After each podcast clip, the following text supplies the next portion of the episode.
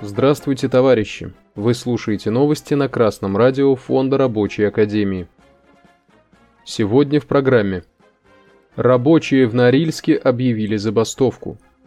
Почти у половины трудящихся России нет сбережений.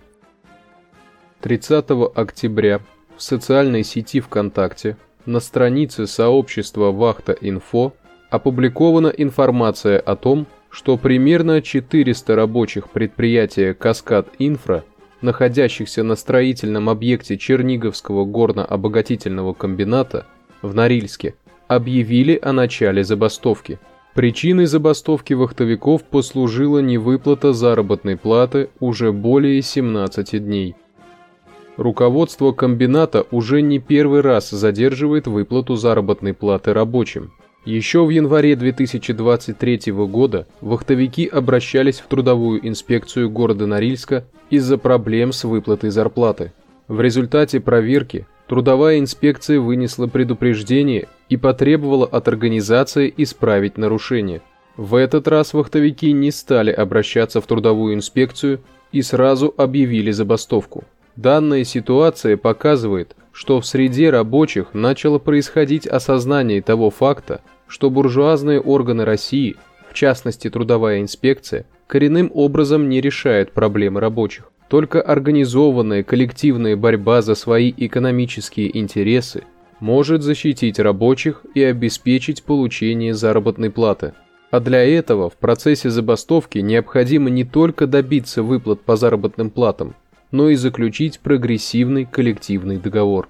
Желаем успехов в коллективной борьбе рабочим предприятия «Каскад Инфра». Как сообщает информационное агентство газета.ру, в его распоряжении оказались результаты опроса, проведенного экспертами Россельхозбанка. В частности, в исследовании приняли участие более 1 тысячи человек в возрасте от 21 года до 55 лет из разных регионов России. По данным опроса стало известно, что почти половина трудящихся не имеет так называемой финансовой подушки. Также, согласно исследованию, 16% предпочитают экономить, покупая товары по акции или во время распродаж. Чуть более 6% из опрошенных думают, что лучший способ сохранить деньги – это брать из дома напитки и обеды на работу. Социологический опрос показывает, что современная заработная плата трудящихся находится на уровне, который не позволяет им нормально жить. Поэтому в среде работников появляются различные практики, которые, по их мнению, должны способствовать сохранить заработную плату.